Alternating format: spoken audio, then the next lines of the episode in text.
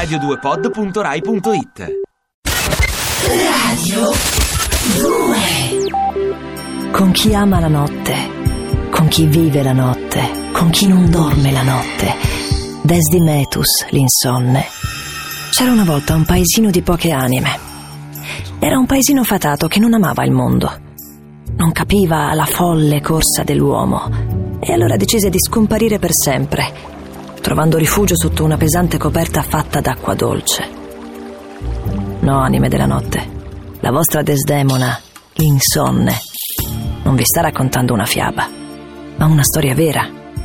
La storia di Vagli, un piccolo paesino nella Garfagnana, il paese sommerso.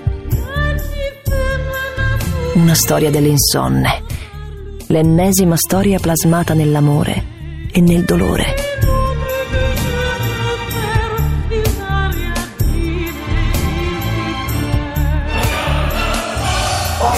Sei!